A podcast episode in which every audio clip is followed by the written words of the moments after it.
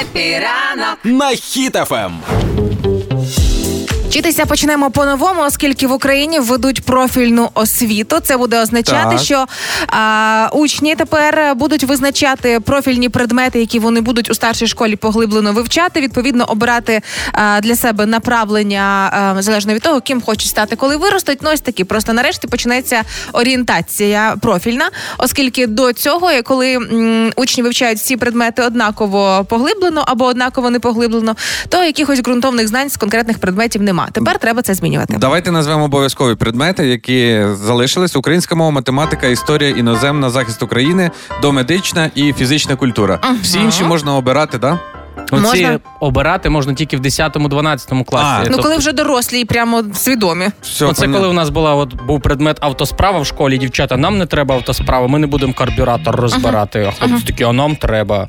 А нам не треба ваша зарубіжна. А дівчата, а нам треба, бо там е, про міст Мірабо написано. Слухайте, то тепер, якщо ці основні, а ті не основні, то виходить, що фізрук з трудовиком дружити не будуть, да? Чого це? Ну, ф- ну, бо той заробляє, а той ні. Фізрука буде одне меню, а в трудовика зовсім інше.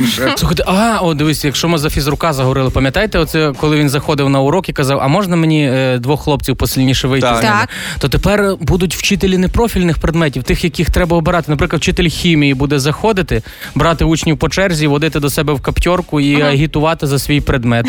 Ну, От подивіться, от колбочки, Ого. от мензурки стоять.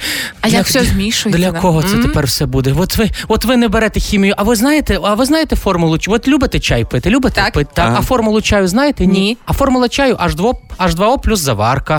Я Всі д- такі, о, хімію. Чи ж Ром, я думаю, якщо хімік буде агітувати за себе, то по-любому він відкриє тайну оцеї формули це 2H5OH і дасть її ще з собою додому. Мене дуже дивує, що в списку обов'язкових предметів є українська мова, але не вказана українська література. І можливо, Немає. вчитель або вчителька української літератури будуть заходити в класи до старшокласників і зі словами, що хто тут хотів би красивих цитат під фотками в інстаграмі, хто хотів би прикольних сюжетів для тіктоків. Це все вже давно є в українській літературі. А більше того, ви ще й можете бути крутіші ніж українські артисти. Знаєте чого? А? Чого? Тому що коли вони починають переспівувати українську класику, ви вже знаєте слова наперед. От вам, будь ласка, і причина. Слухайте, ну тоді, якщо так, то, то фізик буде те, знаєте, як агітувати за себе. Як?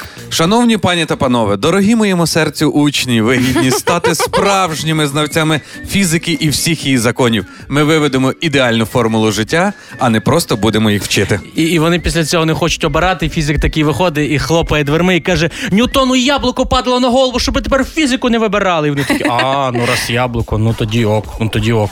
Слухайте, а я ще згадав, а в кожній школі було на стіні написано е, цитата із віршу Шевченка. Так. І чужого навчайтесь, і свого Ага. навчайтесь. І тепер буде дописано ще. Ну і трудове обирайте. Трудовик пішов, дописав або з фанерки. І трудове обирайте і зайдіть, подивіться в кабінет, який в мене є прикол. Да? І далі чита- чекає.